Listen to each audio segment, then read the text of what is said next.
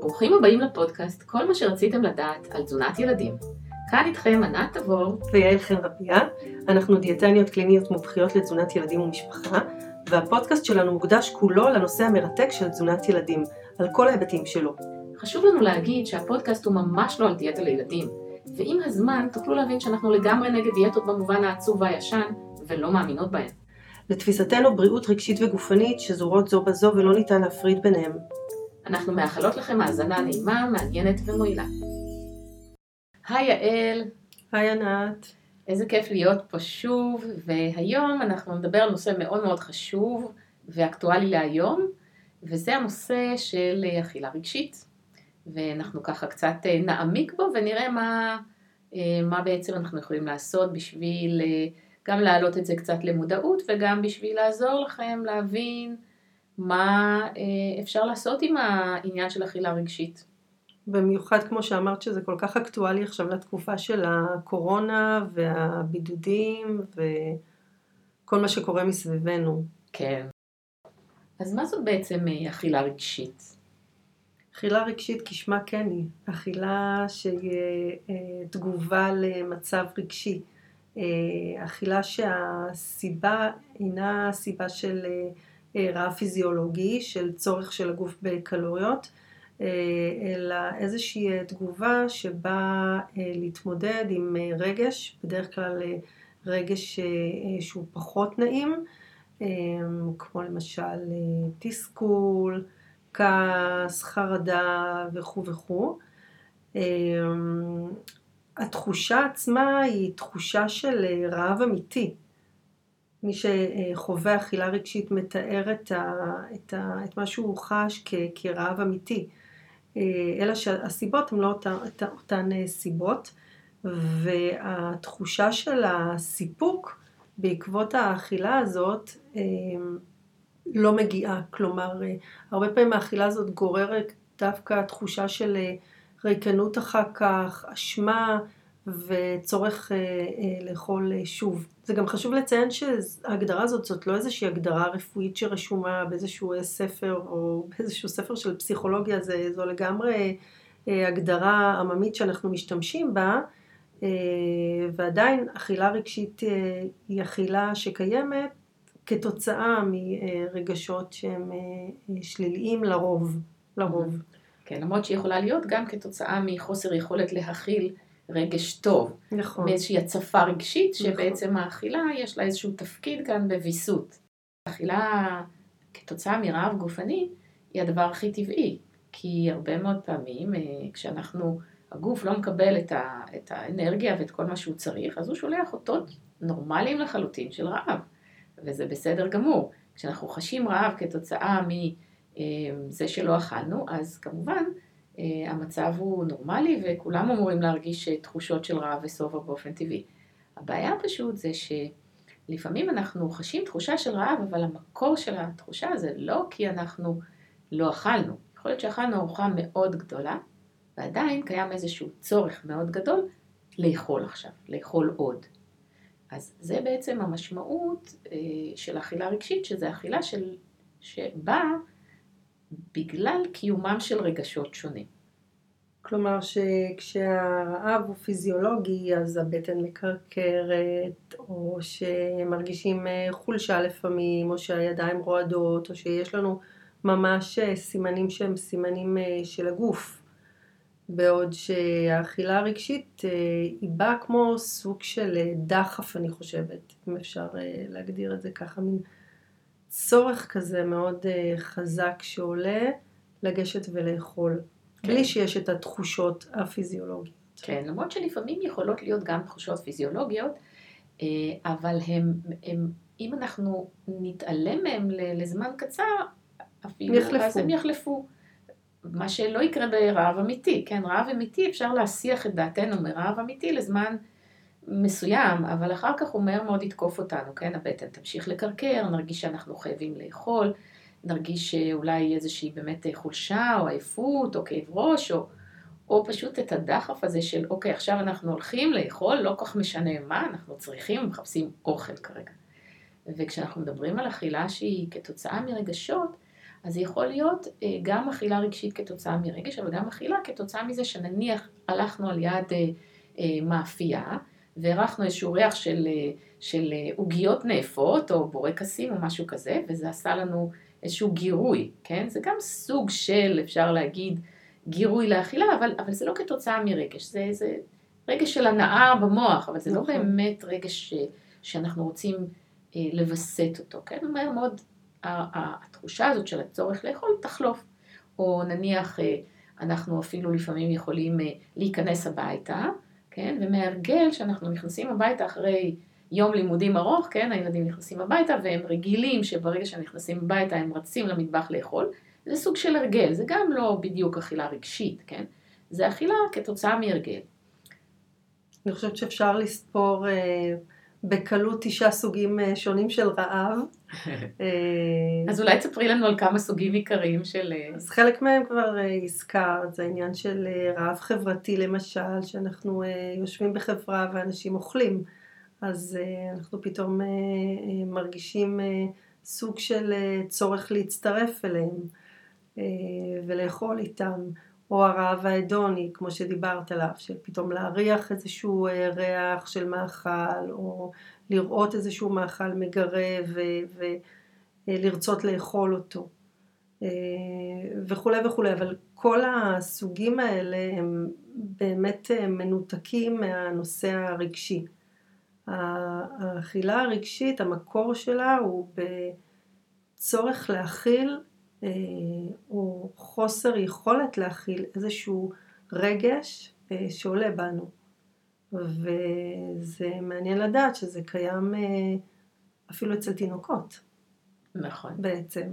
נכון, זה מתחיל ממש מהרגעים הראשונים, נכון? תינוק לא רגוע, אז הרבה פעמים הוא מקשר את, ה, את האכילה לשלווה ולרוגע. כלומר, זה אפילו מתחיל מגיל נורא צעיר, כן? תינוק לומד הרי מהרגע הראשון שיוצא מרחם אמו, אז בעצם התקשורת שלו עם האימא היא דרך האוכל, היא שמה אותו על עצמה ובעצם הוא אמור לנהוג. אז מהר מאוד הוא מקשר בין, ה, בין ההנאה הזאת, כן, המאוד אה, פיזיולוגית של סיפוק של תחושת רעב, לבין שלווה ורוגע וקרבה ונחמה. זה ממש מתחיל מהרגעים הראשונים, וכמובן שזה אה, גם מלווה אותנו להמשך החיים, וזה בסדר גמור. כן? יש איזו נטייה לדבר על אכילה רגשית כאילו זה איזושהי אה, דבר, איזשהו דבר מאוד לא טוב, אנחנו צריכים להכחיד אותה, ואנחנו צריכים, אה, אסור לנו שהיא תהיה קיימת, ואוי ואבוי אם תהיה לנו אכילה רגשית, אבל בפועל כולנו אכלנים רגשיים בכל מיני דרכים. לפחות בישראל, זה נכון. בעולם השפע זה נכון, כי כן. ברגע שיש לך שפע של אוכל מסביב, מאוד קל אה, בעצם להשתמש בו בשביל כל מיני צרכים שהם לאו דווקא צרכים של מילוי צורך אה, של קלוריות וחלבונים וכך הלאה, נכון? על אף שקראתי שבאירופה יש מדינות מסוימות שזה לא קיים, זה מדהים הדבר הזה. שאין אכילה רגשית? כן. יכול להיות שהקורונה הפכה את כל העולם לאכלנים רגשיים, כי אני חושבת שמכל המימס שראינו וכל הסרטונים המצחיקים בתחילת הקורונה, אז אה, לא רק אנחנו דיברנו על זה שאוכלים יותר אה, בזמן הקורונה, אלא כל העולם דיבר על זה, וכמובן לא רק בהקשר של ילדים, אלא גם בהקשר של מבוגרים, בעיקר בהקשר של מבוגרים. מה שאנחנו בעיקר אה, רואות, אני חושבת שתינו זה מתבגרים עם אכילה רגשית עכשיו, בתקופה הזאת, וגם ילדים צעירים. אני יכולה לספר על ילדה בת עשר לערך, ש... דיברתי אתמול עם ההורים שלהם נמצאים בבידוד והם מספרים שיש אכילה בלתי פוסקת, זאת אומרת חצי שעה אחרי שהסתיימה הארוחה, שוב, מדווחת על תחושה של רעב ופשוט הולכת ופותחת את המקרר ומחפשת ובודקת ו... ומבקשת לאכול, ממש מדברת על זה שהיא רעבה. כן, כן. אה, וזה באמת בעיה, כי ילדים אה, משתמשים באוכל בתור איזשהו מקור להפגה של שעמום. אה, נכון, שעמום הוא, הוא בעצם, לקח לי זמן להבין מה, מה, מה זה אומר רגש של שעמום. אז רגש של שעמום, אחרי שככה הצלחתי לפענח את זה, זה בעצם רגש של ריקנות. ריקנות, ריקות, משהו שם חסר. וכשמשהו חסר ולא יודעים במה למלא אותו, אז לפעמים משתמשים באוכל בתור אה, חומר מילוי, בתור משהו שהוא מנחם, הוא באמת כיף, אוכל זה כיף, אוכל זה טעים, אוכל זה, יש בו אלמנט גם, גם פשוט של טעם, תחושת טעם, אבל גם הוא משפיע על כל מיני מרכזי עונג במוח, אנחנו יודעים היום שאוכל אה, עשיר ב... בסוכר ובשומן ובשילוב של השניים ובעוד כל מיני מרכיבים הוא בעצם מגרה את מרכז העונג במוח והוא יוצר איזשהו תגמול חיובי. אה, אבל זה בעייתי, נכון? שאלה אם אנחנו קוראים לאכילה מתוך שעמום, אכילה רגשית, או שאנחנו מדברים על זה שמתחת לשעמום מסתתר איזשהו רגש שהוא אה, לא נעים, שאני לא רוצה להרגיש אותו, להתמודד איתו. זה מה שכאילו ניסיתי להגיד קודם, שאחד הרגשות זה באמת ריקנות. שעמום, בדיוק. ריקנות היא תחושה של חוסר, שמשהו שם לא, משהו שם לא, לא, לא ממלא אותי, חוסר, חוסר סיפוק, חוסר אה, בעניין, חוסר באהבה לפעמים, אה, וזה גם משהו שאנחנו יודעים, נכון? שאכילה רגשית היא קורית במצבים של אה, חוסר אהבה. כן, ורואים את זה נורא טוב בסרטים אמריקאים, שיושבת... הגיבורה הולכת לאכול. בדיוק, הגיבורה, זה הכי קלאסי. הגיבורה ש... שהאהוב נטש אותה, לוקחת אה, ליטר של גלידה ומתיישבת ליד הטלוויזיה ומחסלת את כל הגלידה הזאתי, אה, ביס אחרי ביס, אה, מתוך אה, דמעות אה, אה, זולגות, כן? אז אה, דרך אגב, אני חושבת שזה גם... מאוד עניין תרבותי, כמו שאמרת קודם, שיש ארצות שיש בהן פחות אכילה רגשית. הנושא הזה שלנו ללכת לאוכל הוא גם נושא מאוד תרבותי. כי תחשבי על זה שאם בכל סרט, את רואה אנשים שהם, אה, הם, אה, נגיד, כמעט בכל סרט אה, דרמה רומנטית אמריקאי, רואים את, ה, את הנשים מתנחמות בגלידה, אז, אז אותם אנשים שצופים בזה אומרים, אוקיי, גלידה היא מקור נהדר לנחמה, גם אני, אפילו שאני לא רוצה לעשות את זה, אבל הנה זו דרך להתנחם. בעיקר שזה משפיע פיזיול, פיזיולוגית, זאת אומרת זה גם גורם להפרשה של אה, חומרים במוח שהם אה, אה, גורמים לתחושה של עונג ואם האכילה היא תוצאה של חרדה למשל אז זה לחלוטין מוריד את ההורמונים ואת החומרים שקיימים בגוף שלנו שהם חומרים שמופרשים בסטרס. נכון. זאת אומרת הסיפוק הוא, זה כמו סוג של סם. כן, בדיוק, זה כמו סוג של סם, וזה באמת עובד, חלקית. הבעיה... שזה מוסיף בעיה על בעיה. בדיוק. הבעיה שלאורך זמן, אה, להתנחם מדי פעם באוכל זה סבבה. אבל כשאנחנו מתנחמים לעיתים קרובות, והילדים רצים כל רגע, אין להם לימודים, אין להם חברים, אסור להם לצאת מהבית, הם בבידוד, או הם חולים, או הם... אה, או הם אה, סתם אין להם, יש להם איזושהי בעיה חברתית ואין להם עם מי להיפגש, או החברה עשתה משהו רע, או החבר פגע בי, ואז אין לי מי לי עכשיו לדבר, ואז הולכים לאוכל בתור סוג של אה, חבר וסוג של נחמה. וכשזה הולך ומצטבר, אז אנחנו פשוט אה, מתחילים לראות בזה בעיה בריאותית בסופו של דבר, לצערנו. זה מוביל, מחקרים מראים שזה על מבוגרים, אה, בקרב נשים ש, שסובלות מאכילה רגשית, ושזה משהו שנמשך ל... לאורך זמן, אז יש יותר מקרים של סכרת, של אה, בעיות לב וכלי דם, אה, זה משהו שהוא אה, מוכח. מה שיוצא לי לראות בקורונה עכשיו זו אכילה רגשית שהיא בעיקרה יושבת על הנושא הזה של חרדה, של חוסר שליטה, של פתאום קרקע שנשמטה מתחת לרגליים. זה, זה בעיקר אצל כן, ילדים. בדידות. בדידות בקרב מתבגרים, זה מאוד אה, בולט עכשיו. והשאלה באמת, אה, מה אפשר לעשות עם זה?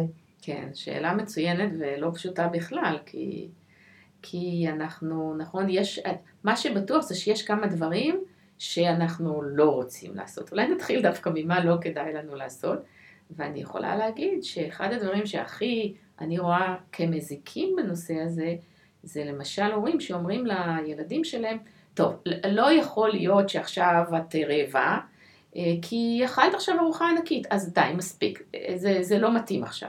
כל מיני נזיפות כאלה, או כל מיני הבעה של חוסר שביעות רצון, אבל אבל בקטע לא, לא ידידותי, לא נעים. להיות הורה ולראות איך הילד אה, אוכל, ושוב אוכל, ושוב אוכל, וזה ברור לך שמשהו פה לא תקין, כי הרי סיימנו לאכול אה, ארוחה אה, מאוד מאוד גדולה לפני זמן קצר, וזה נמשך, ואז גם הילד עולה במשקל, וזה הופך את זה להיות עוד יותר מתסכל וקשה. כן. אז, אז מה עושים באמת? מה עושים? אז, אז ההורים, ההורים בעצם נכנסים למעין מעגל כזה, הם נוזפים, הם מהירים, ואז כל היום יש לנו מעין מרדף כזה אחרי הילד, אה, כן תאכל, לא תאכל, מה תאכל, מתי תאכל וכך הלאה. אז, אז נסכם בזה שזה לא מועיל, אז מה אנחנו כן עושים? אני חושבת שההתחלה היא קודם כל לנסות ולזהות, אה, אחרי שנניח זיהינו שיש לנו איזושהי אכילה רגשית, אז זה לזהות מה המקור שלה, כלומר, מה, על, על איזה בסיס היא יושבת. האם היא יושבת על הבסיס של זה שהילד באמת באיזושהי חרדה, כן? העולם בחוץ הוא הופך להיות לא בטוח ו, ומאיים ו, ומשהו שם לא כל כך טוב. בדרך כלל חרדות, איך נזהה שיש חרדה? בדרך כלל זה לא רק חרדה סביב נושא אחד. כשיש חרדות אז הם, הם רואים אותם בכמה תחומים. זה יכול להיות חרדות מפני אה, חושך, יכול להיות חרדות מפני, אה, לא יודעת, אנשים זרים, מפני מחלות, מפני פתאום עכשיו שיקרה משהו לאימא או לאבא או לי. והורים לילדים חרדתיים, הם, הם פשוט יכולים לזהות את המקום החרדתי גם הרבה פעמים באוכל. והבסיס של הטיפול הוא, הוא באמת להרגיע את החרדות. אמ, יכול להיות שזאת איזושהי מצוקה אחרת שהילד חווה, כמו שאמרת קודם, זה יכול להיות אה, איזשהו אה, קושי חברתי. זה יכול להיות אה, אירוע מאוד ספציפי, למשל, שילד איבד חיית מחמד. כן. גם כן סוג של אבל. נכון, ש... זה, זה, כבר, זה כבר כשהוא מאוד מצטער וכשהוא מאוד עצוב, זאת אומרת, יושב על עצב, אז גם שם אנחנו לא יכולים להחזיר לו את חיית המחמד אמנם, אבל אנחנו יכולים אה, לשמח אותו בדברים אחרים. אה, נכון? או נגיד אם אנחנו מדברים על מצב של אה, בדידות, שעכשיו אנחנו, הרבה פעמים הילדים פשוט באופן הכי בולט ו- וקל לראות את זה, הם, הם פשוט מבודדים מהחברים שלהם כי אסור להם לפגוש אותם. ואז אנחנו יכולים לעזור להם בלייצר תחושה ש- שיש בבית מישהו איתם, שהם לא לבד. אה, לא פשוט תמיד להורים שהם לפעמים יכולים להיות מאוד עסוקים ו, וצריכים גם לעבוד וכך הלאה. אה, מצד שני, רווחת הילד דורשת שקצת אולי נעזוב דברים אחרים שלנו ונשקיע טיפה יותר, לפחות בתקופה שהיא מאוד רגישה. כלומר, הדבר הראשון הוא לעשות אה, אה, איזושהי, איזושהי פאוזה, ואני חושבת לתצפת, להתבונן, להסתכל על הילד, לנסות אה, לקשר את האכילה שלו למאורעות או אמירות שקרו אה, באותו יום או באותה תקופה, אה, כדי לשים את האצבע מה יושב מתחת לזה. לא תמיד הורים יודעים לזהות, אבל אה, הרבה פעמים כן. כן, זה, זה מאוד מאוד חשוב. הזיהוי, ההתבוננות, לא צריך לה, להתחיל לעשות. כי נכון, אנחנו רואים הרבה פעמים הורים שנורא נבהלים מזה שיש אכילה רגשית, אז הם מנסים לעצור אותה מהבהלה של וואי, הילד עכשיו הולך לעלות פה כמה קילו טובים במשקל ומה יקרה אחר כך. אז להניח רגע לבהלה, אה, לעשות תצפית של, של זמן, לא צריך להיות פרק זמן ארוך, אבל ככה להתבונן במשך, אה, לא יודעת, אה, כמה ימים על מה קורה, מתי, באיזה שעות זה מופיע, כתגובה למה זה מופיע, מתי זה, זה נעשה חמור יותר, מתי, איזה דברים אולי כן פתאום רואים ש, שהילד שם דווקא פחות אוכל אכילה רגשית, ואז זה רמז, בעצם הרבה רמזים, למה אנחנו יכולים לעשות כדי למתן את האכילה הרגשית. ראו למשל שבמשפחות שההורים מדברים רגשות, יש אה, פחות אכילה רגשית. אז אני חושבת שגם השיח הזה על אה, מצד ההורים, מה הם מרגישים, אה, לשאול את הילד איך הוא מרגיש, זה, זה גם משהו שהוא מאוד מאוד חשוב. לא תמיד הילד יודע לתמלל את זה. נכון. אבל אה, עצם אה, השאלה או לסמן משהו, אני חושבת שזה גם נותן איזשהו, איזושהי הקלה. כן, זה משהו שהוא באמת אה, מאוד, זה, זה טיפ נהדר, באמת לאמץ אותו בשתי ידיים, לא רק לנושא של אה, אה, הקורונה כמובן, אלא גם להמשך, כי עצם ההבעה של רגשות במילים, ברגע שהדבר הבלתי, שמרגישים, הרגש המאוד לא נעים, שלא תמיד יודעים להגיד מאיפה הוא מגיע, ברגע שההורים נותנים לו שם והם מתמללים את זה, הם לא אומרים לילד אתה מרגיש ככה וככה, אלא הם יכולים לדבר על עצמם, או הם יכולים להציע. יכול להיות שאתה אולי מרגיש עכשיו בודד כי אתה בלי החברים, משהו בסגנון הזה, ואז ברגע שהם מתמללים את הרגש, אז יש אה, תחושה של הילד, קודם כל, שפתאום השד הזה, הנסתר, הוא מקבל, חושפים אותו, כן? ברגע שחושפים... יש לו שם. יש לו שם, חושפים את השד, מסתכלים עליו, אפשר להתבונן לו בעיניים ולהגיד, אוקיי, אני רואה אותך, יש לי מה לעשות עם זה. כשזו הרגשה מעורפלת, כשזה איזשהו מעין אה, רגש מעורפל שאין לו שם, אז הוא הרבה יותר מאיים, הוא הרבה יותר בלתי ניתן לפתרון, כי אתה לא בעצם, אתה לא באמת יודע מה עושים עם הדבר הזה. אז זה, זה, זה משהו שבאמת לאמץ אותו, ובאופן כללי לדבר אה, ולהביע הרבה רגשות, לא להביע ב, בהתנהגויות, שזה בסדר גם, אבל להביע במילים. זאת אומרת, ממש להגיד, אה, אני, אני, אני בעצמי, כן, כהורה, אני, אני חשה עכשיו שאנחנו יושבים בבית וקשה לי קצת, ואני לא יכולה לפגוש את החברות שלי, כן, כאימא, ואני מרגישה קצת בודדה. בואי נלך לשחק ביחד, כן? זה שהאימא אמרה משפט כזה, זה הרבה פעמים גם גורם ל, לילדה או לילד להבין שאולי גם הם נמצאים שם, מעין העתק הדבק כזה. מה שלא כדאי לעשות זה לקשר את זה לאכילה. זאת אומרת, לא לבוא לילד ולהגיד לו, אני, אני רואה שאתה מאוד מאוד עצוב ואתה אוכל אה, גלידה. או שאתה מאוד מאוד עצוב ואתה ככה הולך אה, אה, אה, לאכול שוקולד. זאת אומרת, אה, את ההקשר הזה זה למתקדמים. נכון. אז אה, ממש, בשלב הראשון אפשר... לא להכניס להם מילים לפה בקטע הספציפי הזה, כי גם לפעמים אמ, זה מעצבן. זה מעצבן. הילד פתאום ככה מקבל איזושהי מראה של משהו שהוא לא כל כך רוצה לראות בצורה כזאת. הוא, הוא לא רוצה שיגידו לו מה הוא, שיראו לו את הדברים. לא, הוא יכול, אפשר להגיד לו מה הוא, להציע לו מה הוא מרגיש, לא להגיד לו. בדיוק, זה, זה מייצר התנגדות, גם אם כן, זה נכון, לא מה הוא עושה. זה עלול לייצר התנגדות, בעיקר אצל מתבגרים. כן, בעיקר ילדים מתבגרים שמראים להם במראה את הדברים הרעים שהם עושים, לא משנה בתגובה למה זה, הם מתעצבנים מזה. אז לא להגיד, כן, כל פעם כשאתה עצוב, אני שמתי לב שכל פעם שאתה עצוב אתה הולך לאכול. דה, כאילו, תעזבי אותי, תני להיות עצוב בשקט ולאכול כמה שאני רוצה, אבל אבל בצורה אחרת, לעשות את זה בצורה הרבה הרבה יותר אמפתית, הרבה פחות uh, in your face כזה, uh, אלא, אלא באמת לעזור לו, ב, ואצל מתבגרים, אז, אז, אז באמת לעזור לו בפשוט לשבת ולנהל שיחה נעימה על, על כל דבר אחר, אם רואים שהוא בודד, אז, אז תהיו חברה, תעזרו לו עם החברה, או, או אם זה ילד יותר צעיר, אז, אז ו, ו, ואפשר, כן, בין הבידודים, אה, להוציא אותו למפגשים עם חבר ולדבר עם האימא, בואי ניפגש ביחד בגינה, ו... נפגיש את הילדים, זה יכול מאוד מאוד לעזור זה לילד. מאוד חשוב, העניין, העניין הזה של אה, להיות, אה, מדובר על זה גם היום, להיות חלק מקהילה, לעטוף את עצמך באנשים, לא להיות אה, לבד, זה חשוב וזה משפיע גם על האכילה. נכון, זה מאוד משפיע על האכילה.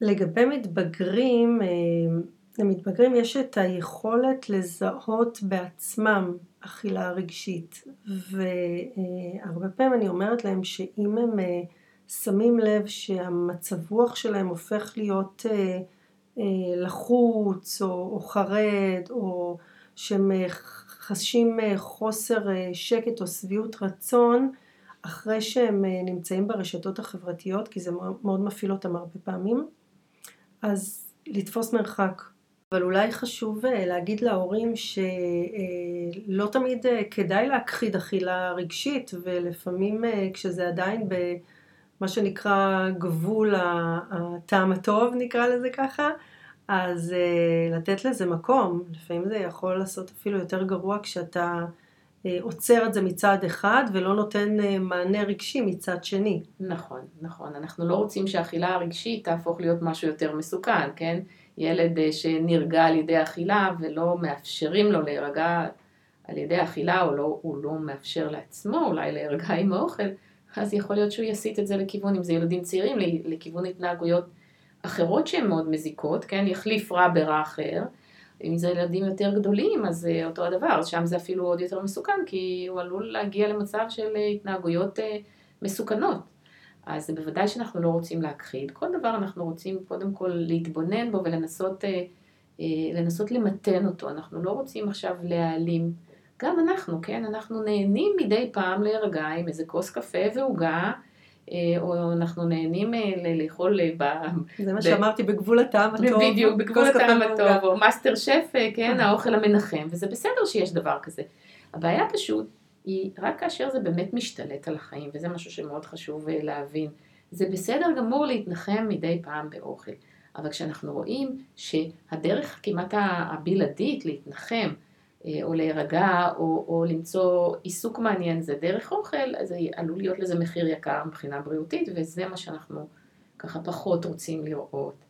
במצבים שכן אה, אה, צריך להתערב ושכן חשוב להתערב, אז אנחנו מוודאים קודם כל שיש איזשהו משהו יעיל חלופי שהילד או המתבגר יכול לעשות במקום לאכול, אחרת משאירים אותו בעצם עם חוסר אונים מאוד גדול. נכון. כמו שאמרנו, זה יכול ללכת לכל מיני כיוונים פחות רצויים. כן.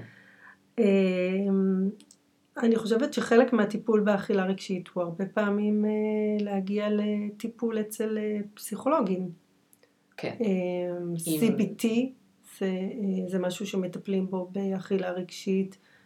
גם מיינדפולנס זה משהו שמאוד עוזר לאכילה רגשית. כמובן כשמדובר בגילאים שאפשר לטפל ב-CBT ובמיינדפולנס.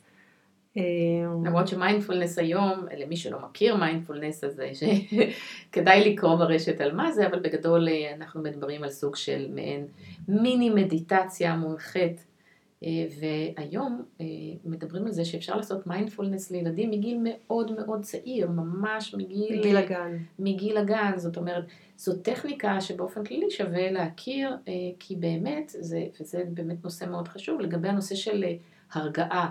לפעמים יש איזשהו אי שקט מאוד גדול אצל ילדים שתקועים כל היום בבית, או מול זומים, או... או באופן כללי נמצאים באיזושהי תקופה שהיא תקופה לחוצה וכזאת ש... מסביב יש אה, הרבה מאוד אה, לחצים מכל מיני סוגים, ואז אה, ללמוד להירגע זה, זה, זה קריטי, זה חשוב, זה לכל החיים ללמוד להירגע, כמובן שלא דרך התנהגויות מזיקות מכל הסוגים והמינים, אלא באמת ללמוד להירגע, ומיינדפולנס היא דרך נפלאה ללמוד להירגע, אז אולי נדבר על זה, אולי נעשה ממש ככה פודקאסט שלם על הקשר בין מודעות אה, עצמית, מיינדפולנס, אכילה מודעת אה, ואוכל. זה יכול, זה יכול, אה, כמו שאמרת, לעזור להרגיע את עצמך, זה יכול לתת לך איזשהו טווח של בחירה בין דחף לבין ההתנהגות שלך. ו... מה זה אומר בחירה בין דחף לבין ההתנהגות? זאת אומרת שאם למשל אה, כל פעם שאתה עצבני אתה הולך לאכול, וזה על אוטומט, אתה, mm-hmm. בשלב הראשון אתה לא מודע לזה בכלל, כן. אחר כך אתה מודע לזה, אבל אתה, זה חזק ממך. כן. המיינדפולנס עוזר לתת איזושהי שהות בין הצורך הזה שעולה לבין התגובה ללכת לאכול. שם נכנסת, ה... שם נכנסת יכולת הבחירה בעצם. כן. ומה שיפה אצל ילדים ומיינדפולנס זה שהם לא צריכים להבין בדיוק איך זה עובד. זה פשוט uh, קורה. כן. ברגע שמתרגלים, זה uh, בזמן הנכון, במקום הנכון, זה עוזר להם להשתמש מאוד בזה. מאוד עוזר. היכולת לשהות לרגע ב- בתוך רגש לא נעים, ופשוט uh, לקבל אותו בלי להתנגד אליו, בלי להתחיל להילחם בו. אה, וזה מאוד עוזר לא לרוץ ישר לאוכל בתור פתרון לשהייה יחד עם הרגש שלא נעים, שכאילו האוכל ממתיק במרכאות ושלא במרכאות את המצב הלא נעים. אז אם אנחנו מסכמות, אז דיברנו על איזושהי התבוננות כדי לראות אה, אה, על מה האכילה הרגשית הזאת יושבת.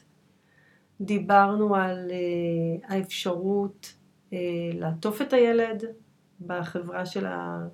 קרובים אליו, אם זה ההורים, אה, דמויות במשפחה, שככה הוא מרגיש את הבטוח, כן. חברים אולי, סדר יום קבוע, אני ככה מוסיפה שזה גם כן, לא משהו דיברנו שמאוד על זה, זה עוזר. קריטי מאוד, כן. את כי- רוצה קצת להרחיב למה? כן, זה ש- משפט אחד, רק פשוט ברגע שאין סדר יום, אז גם יש יותר כאוס, גם לא יודעים מתי אכלנו, מה אכלנו, האם אנחנו רעבים באמת, או אנחנו רעבים רק אה, אה, לממתק. אה, זה, זה פשוט מוריד גם את, אה, את, את התחושה הזאת של אה, כל היום להסתובב אה, סביב אוכל, כי פשוט לא שבענו בארוחות, אז מאוד מאוד חשוב, כן. דיברנו על שיום של רגשות נכון, לתת לרגשות שם, זה מאוד חשוב. ופנייה לעזרה, אם מרגישים שלא מסתדרים לבד, אז תמיד חשוב אה, להיעזר. נכון, אנחנו נכון. יודעים שזה, לפעמים זה אלה תהליכים שלוקחים זמן. נכון, ו- אם, אם המצב באמת יצא משליטה, אז בהחלט אפשר לפנות אה, לאנשי מקצוע, אה, גם דיאטניות שמומחיות מומחיות לנושא, אבל גם פסיכולוגים או, או אנשים מהתחום של הפסיכולוגיה וכל מיני, כל מיני יועצים שיכולים אה, ככה בצורה מסודרת אה, אה, לתת להורים כלים להתמודד עם המצב, לא רק לילד עצמו, אלא גם להורים. דיברנו על הסחות דעת, שזה גם משהו שאפשר לעשות אותו בעיקר עם ילדים קטנים, שברגע שמציעים להם משהו אחר מפתה לעשות, זה ככה מסיט אותם מהצורך הזה לאכול, מהדחף הזה לאכול. איך אתמול אמרה לי אימא שהבן שלה, היא ממש מרגישה שבתקופה הזאת יש אכילה רגשית וכולי, אבל הוא כל כך אוהב אה, לקרוא ספרים, שאם זה שהוא איזשהו, היא מפנה אותו לספר ואז הוא פשוט שוקע בו, היא אומרת לו בסדר אז לך תתחיל לקרוא ותכף אני אראה מה אני מארגנת כאן ולפעמים הוא פשוט שוקע בזה ושוכח. נכון, זה נהדר. בכלל תחביבים זה דבר ממש טוב לצורך אה, הרגעה וגם למלא את היום וגם ליהנות. אז אה, תחביב טוב, אה, לפתח תחביב גם אם אין עכשיו, אבל לראות איפה הילד, מה כיף לילד לעשות ו- ולפתח את התחביב הזה כדי שהוא לא יעסוק אך ורק באכילה שהיא הנאה מאוד מיידית, אלא דברים נוספים. אוקיי, אז אה, ככה פתחנו את הנושא המאוד מורכב הזה, ואני מקווה שנתנו כמה טיפים לתקופה המיידית, ואנחנו מקוות שתיקחו מפה משהו, ותודה רבה שהאזנתם. אה, אנחנו אה, היינו כאן אה, ענת תבור ויעל חן רביע פה איתי, ונשמח כמובן שאם יש עוד הורים ש... אתם חושבים שיכולים להתעניין בתכנים האלה, אז נשמח שתעבירו להם את הפודקאסט הזה, ונתראה בפודקאסט הבא, או יותר נכון נשתמע. ביי. להתראות.